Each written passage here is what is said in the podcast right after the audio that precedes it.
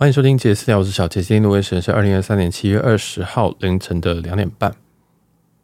那今天我们想要来录一下这个很这个失传已久的一个系列啊。我大概在 EP 一三七的时候，我讲到这个里程的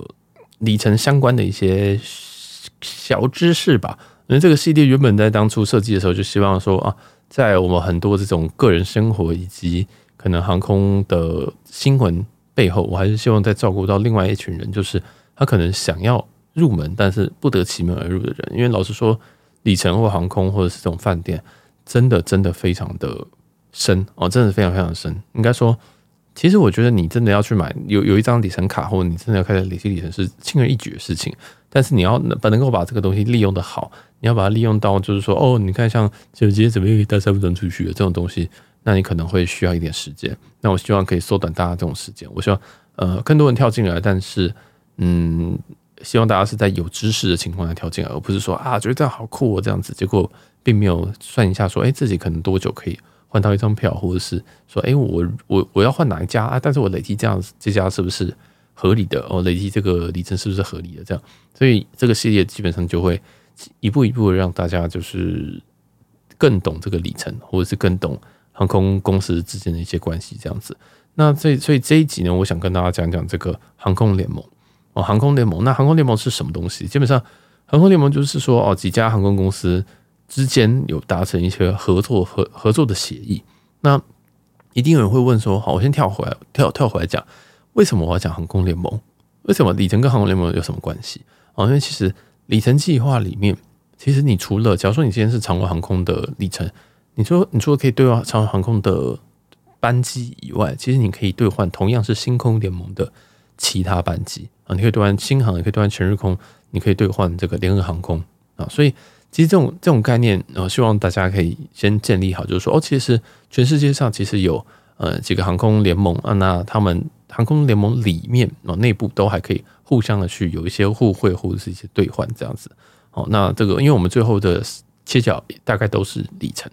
哦，大家都是用里程去兑换，所以详细这些很操作型定义或者是很很细节的东西，呃，我就不我就比较不会去细讲这样子。好，那我们继续讲回这个航空联盟哦。那航空联盟的话，基本上台呃全全球有三个大航空联盟，分别是星空联盟、天河联盟跟寰宇一家。哦，那这个我其实在新闻试播集，就是我新闻播报那几集，我蛮常讲这几家的新闻。那这个像是星空联盟 Star Alliance、天河联盟 SkyTeam 跟寰宇一家 One World，那这几个，嗯，这应该说这个是大最大的三家。那有没有其他？其实有，呃，其实有一些很小家的，像是呃联航他们哦，联几个联航就成立了一个，哎、我忘记叫什么了。他们实在太小，所以他们成立基本上没什么屁用啊。他们成立没什么屁用。那这几这三大家呢，其实都分布在我们的周围。我们就先举一些例子好了，例如说像是台湾的三个国际航空。啊，三个国际航空，第一个是华航，华航隶属的是天河联盟 SkyTeam。那华呃长荣的话是隶属于星空联盟 Star Alliance。那最后这个星宇航空，星宇航空目前是还没有加入任何的联盟，但是从各种这个风声角度跟他们可以共挂，他们他们目前合作的对象看起来他们会加入寰宇家，但是这个还是未定之数。那我是觉得基本上会，我觉得基本上会。但这个基本上就是哦，台湾可能会有三，就是三强鼎立的一个一个概念。那其实这件事情在美国也是啊，美国的联合航空是星空联盟，美国的达美航空是属于 SkyTeam，那美国美国的美国航空是属于这个寰宇一家哦。所以其实这个其实大部分在同一个国家内，或者是在在这个同一个范围内，同一个区域内，其实大部分都不会有重复的哦，大部分都不会有重复。那一定有人想说，那为什么要结盟？哦，第一个是这样子，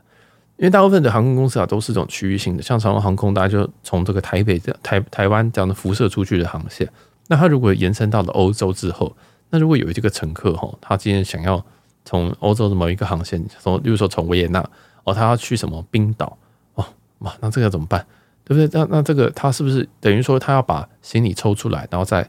在这个再托运一次？那对于航空公司来讲，其实这增加了非常非常多。座位上的困难跟这个机场的机场等于说会更忙啊，所以说其实对他们，其实对他们来讲，他们想要让这些事情变更简单一点，而且还有一件事情就是说，哦，在我们我们在这个机场其实有很多共同的服务，包括说贵宾室，包括说这个嗯，我们的 staff 就是我们的这些职员哦，地勤啊等等的，还有一些可能空勤或呃跟着应该说这个。诶，地面作业人员等等的哦。那如果这个有所谓的航空联盟的话，那我们就可以互相用，就是你可以用我的，我也可以用你的。哦，我是当我在外站的时候，我可以用呃，等于等于是你像交了朋友，只要你在国外，你在外站交了一个朋友，所以那如果你今天过去人生地不熟，或者是你有你有你有这个乘客要从国外回来，呃，从外站回到你自己的 base 的时候，那你就根本就不用自己派人在那边嘛。哦，特别像是，假如说这个长荣航空在在这个全世界全世界有很多很多的航点，它不可能今天在维也纳有一组人，不可能今天在这个呃巴黎有一组人，可能在曼谷一组人，什么一组人，哦，不可能在每个航点都有一组人，它当然是可能只要派一个人或者两个这种这种地勤代表去，那剩下的呢，我们就用当地的哦，例如说可能日本的可能用全日空，哦，这边举例哦，这边都有可能是资讯都有可能是错误，因为我不是地勤哈，这个有可能他在这个 SFO 这边用的是新航，可能他在。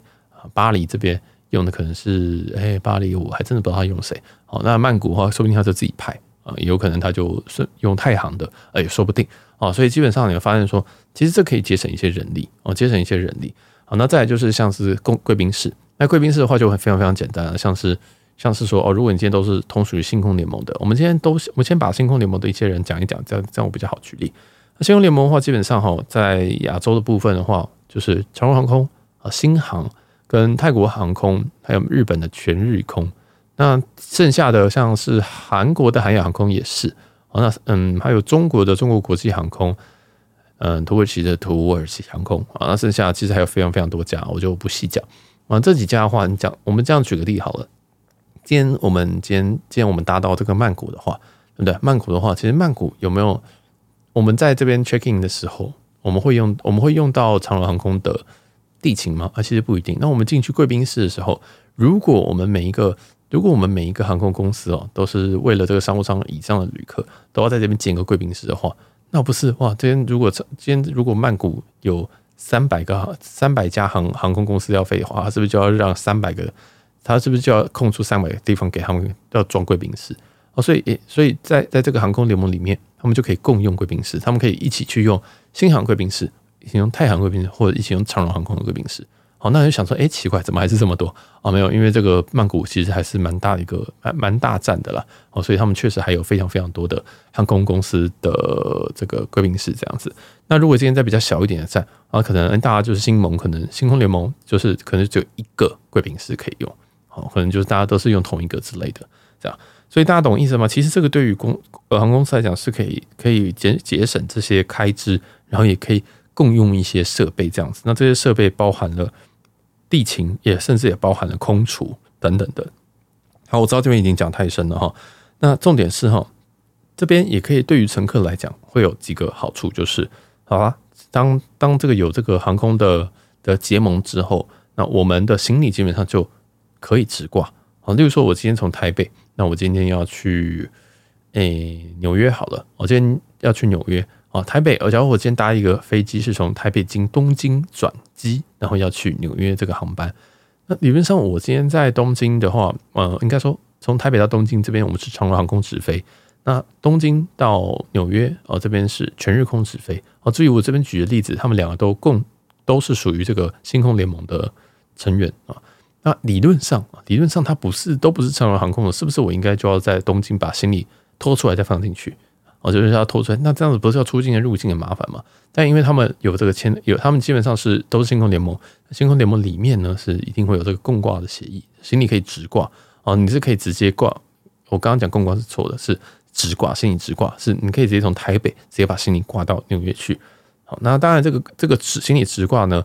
航空联盟里面，通过航空联盟里面基本上都可以直挂。那不同航空联盟呢，有没有办法直挂？也有机会，但是。这个要如何操作，大部分都还在看地勤，因为有些地勤不会操作啊，有些是真的也没有，真的也没有共挂啊，所以这个你在行前之前要搞清楚这样子。那但是在这，但是一个大原则就是，同一个航空联盟大概都可以共挂。好，那再来就像刚刚那个例子，就是你可以直接从台北桃园机场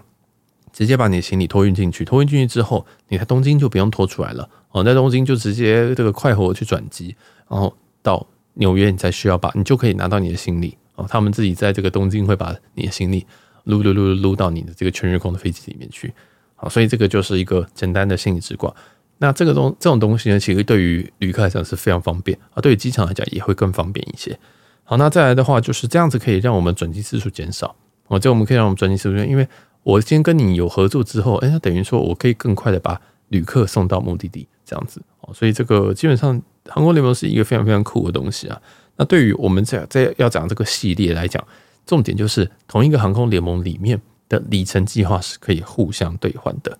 好，然后也可以互相累积。好，完了，糟糕，有点听不懂。好，我们继续讲这个星空联盟，就是长荣航空跟全日空的例子啊。如果我今天搭乘这个星空联盟长荣航空的航班的话，我可以把里里程累积在哪边？我这边讲的就是直接买现金票这种不这种这种这种类型哦。你可以把它累积在星空联盟的所所有的所有成员里面，你可以累积在新航，你可以累积在全日空，也可以累积在联合航空。好，大家懂？大家这样这样。有跟上吗？因为其实这个我知道，这个听起来非常非常诡异。为什么我搭长荣我还可以累积在别家？哦，欢迎欢迎光临，这就是航空联盟很有趣一个地方。这样子，好，那这个是这个是累积的部分。那兑换呢也是一样，同一个联盟里面可以互相兑换。所以如果你的长荣航空可能也可以兑换星空呃星空联盟里面的新航啊、全日空啊，或者是可能联合航空等等的，我这边都举这几家。哦，就是这种概念。所以说，你会发现为什么要讲这个？原因就是，当我们未来在累积里程的时候，其实我们可能要先拟定好我们的目标。我们要拟定好，例如说我们的消费额，哦，我们大概年消费额是多少？我们目标是什么？再来就是说，你比较喜欢哪个航空公司，或者是你比较喜欢哪一个航空联盟这样子？那你再进行去累积，你不能说啊，我最我我绝对不搭长荣航空啊，结果我却要我却要把里程累积在全日空里面，这样就会变得非常好笑，就是。你又不飞，你又你又不飞长荣，那台湾就是最台湾这个星空联盟代表就是长荣航空，结果你却把这个你的里程累积在全日空里面，那其实全日空你基本上要兑换怎么样？你从台北出去都一定会打到长荣航空啊，哦，这当然是有一些这个全日空航班，但是你选择性就会变非常非常的少，所以如果你你今天有特别喜欢的航空公司，或者是你就是非搭它不可，那你就可能把这个累积里程都累积在同一个航空联盟的里面，这样。那有人一定会问我说：“哈，那为什么我今天喜欢搭长荣，我最爱长荣，我就是爱只搭长荣？那为什么我不把累积都累里程都累积到长荣航空里面？哦，这个就会衍生出一些一些呃，可能之后的之后可以提到的呃问题。那可以，我可以之后再下一堂吗？再跟大家讲这件事情。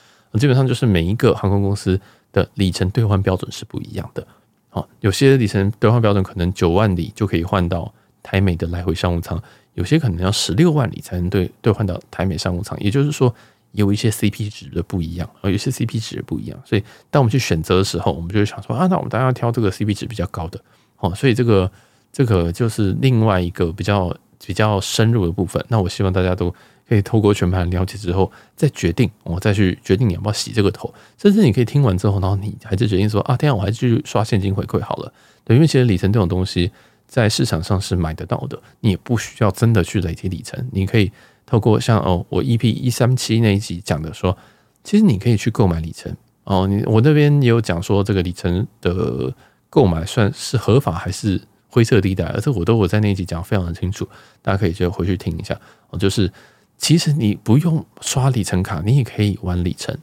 啊，你可以完全就是走现金回馈，甚至你也不用刷现，你可以完完全全就是现金流，有没有？就是。现 每次出去，你都拿了个千元大钞，都你还是可以玩里程，哦，这是绝对没有问题。里程卡跟玩里程是两回事情。虽然大部分玩里程的人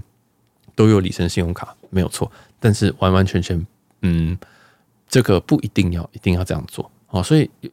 这样倒过来讲，其实呃，航空航空联盟这件事情，你也不一定说哦，我一定要选一家，我就御三家，我一定要选这个小火龙什么之类的，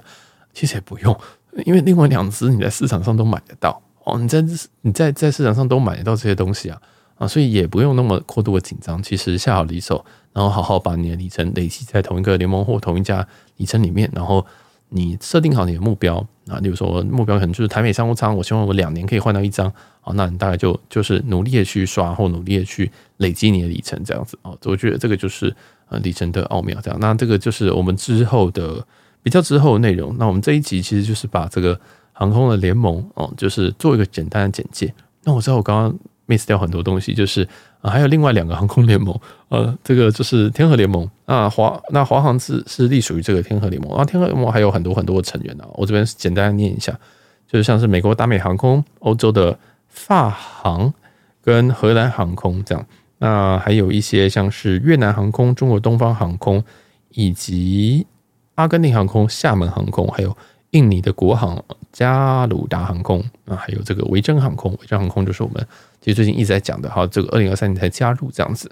好，那另外一个航空联盟就是我最喜欢，呃，也算是我最常用的这个寰宇一家。那寰宇一家的话，算是世界上第三大的这个航空联盟了。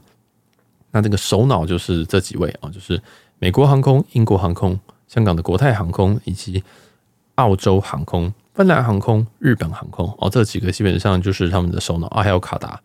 啊。那后来还有加入像是阿拉斯加航空、斯里兰卡航空以及马来西亚航空。马来西亚航空好像也是首脑哦，就是基本上就是蛮多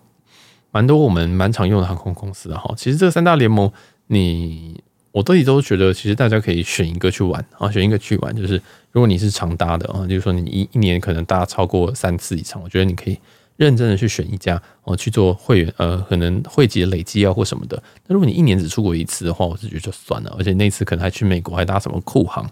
那就算了。好，那我 刚刚有没有讲到酷航？有没有讲到虎航？有没有讲到乐桃？哦，没有，因为廉价航空基本上没有这种东西。廉价航空的这个 staff 啊，这这些这些，它没有所谓的公挂啊，没有所谓的公挂，它也更它也更不会有所谓的什么贵宾室啊，这就然后它也没有什么。哎，他他他联联合起来，其实意意意思真意义真的不太大哦。所以这边呃，基本上如果你是常搭这种联航的，那这个联盟基本上对你来讲没有什么意义哦，没有什么没有什么需要去注意的一个东西，这样子。好，那接下来我想一下还有什么东西要补充。好，看来是没有。那我们这一期就先到这边告一个段落。然后这个系列是我们算是这个里程的小教室的一一些系列。那如果你有任何的问题，其实也可以在 Apple Podcast 帮我们五星留言一下。那或者是说，你可以到我的 Instagram 去去这个提问，或者是给我更多的反馈，或你可以告诉我说你想要听什么。讲到我其我其实很想要把这个里程啊、信用卡这一块把它也做起来，因为真的我们整个系我们整个这个节目里面啊有。蛮多生活内容，有蛮多旅游的内容，旅游的经验。那我觉得也可以让更多面向的人可以，嗯，听我们节目的时候稍就是更有代入感这样子。因为其实我我的初步了解，应该我们的听众有六成以上的人都没有在碰里程哦。那我觉得这个蛮酷的。这个这这个世界，我可以我我我可以不太，我可以不尝试的告诉大家说我会怎么换，但是我也希望大家听得懂我在讲什么。哦，所以就特别做这个系列给一些你可能想入门，但是不得其门而入的人。那我这边都是一个影子，所以你可以把这些关键字全部都拿上这个 Google 去去去去搜寻一下。我只能给你们一些提示，这样。那最后还是这个修行还是在个人呐，对不对？好了，那我们这边这一集就先告一个段落，这是我们里程的第二堂。那感谢大家，我是小七，那我们下期再见，拜拜。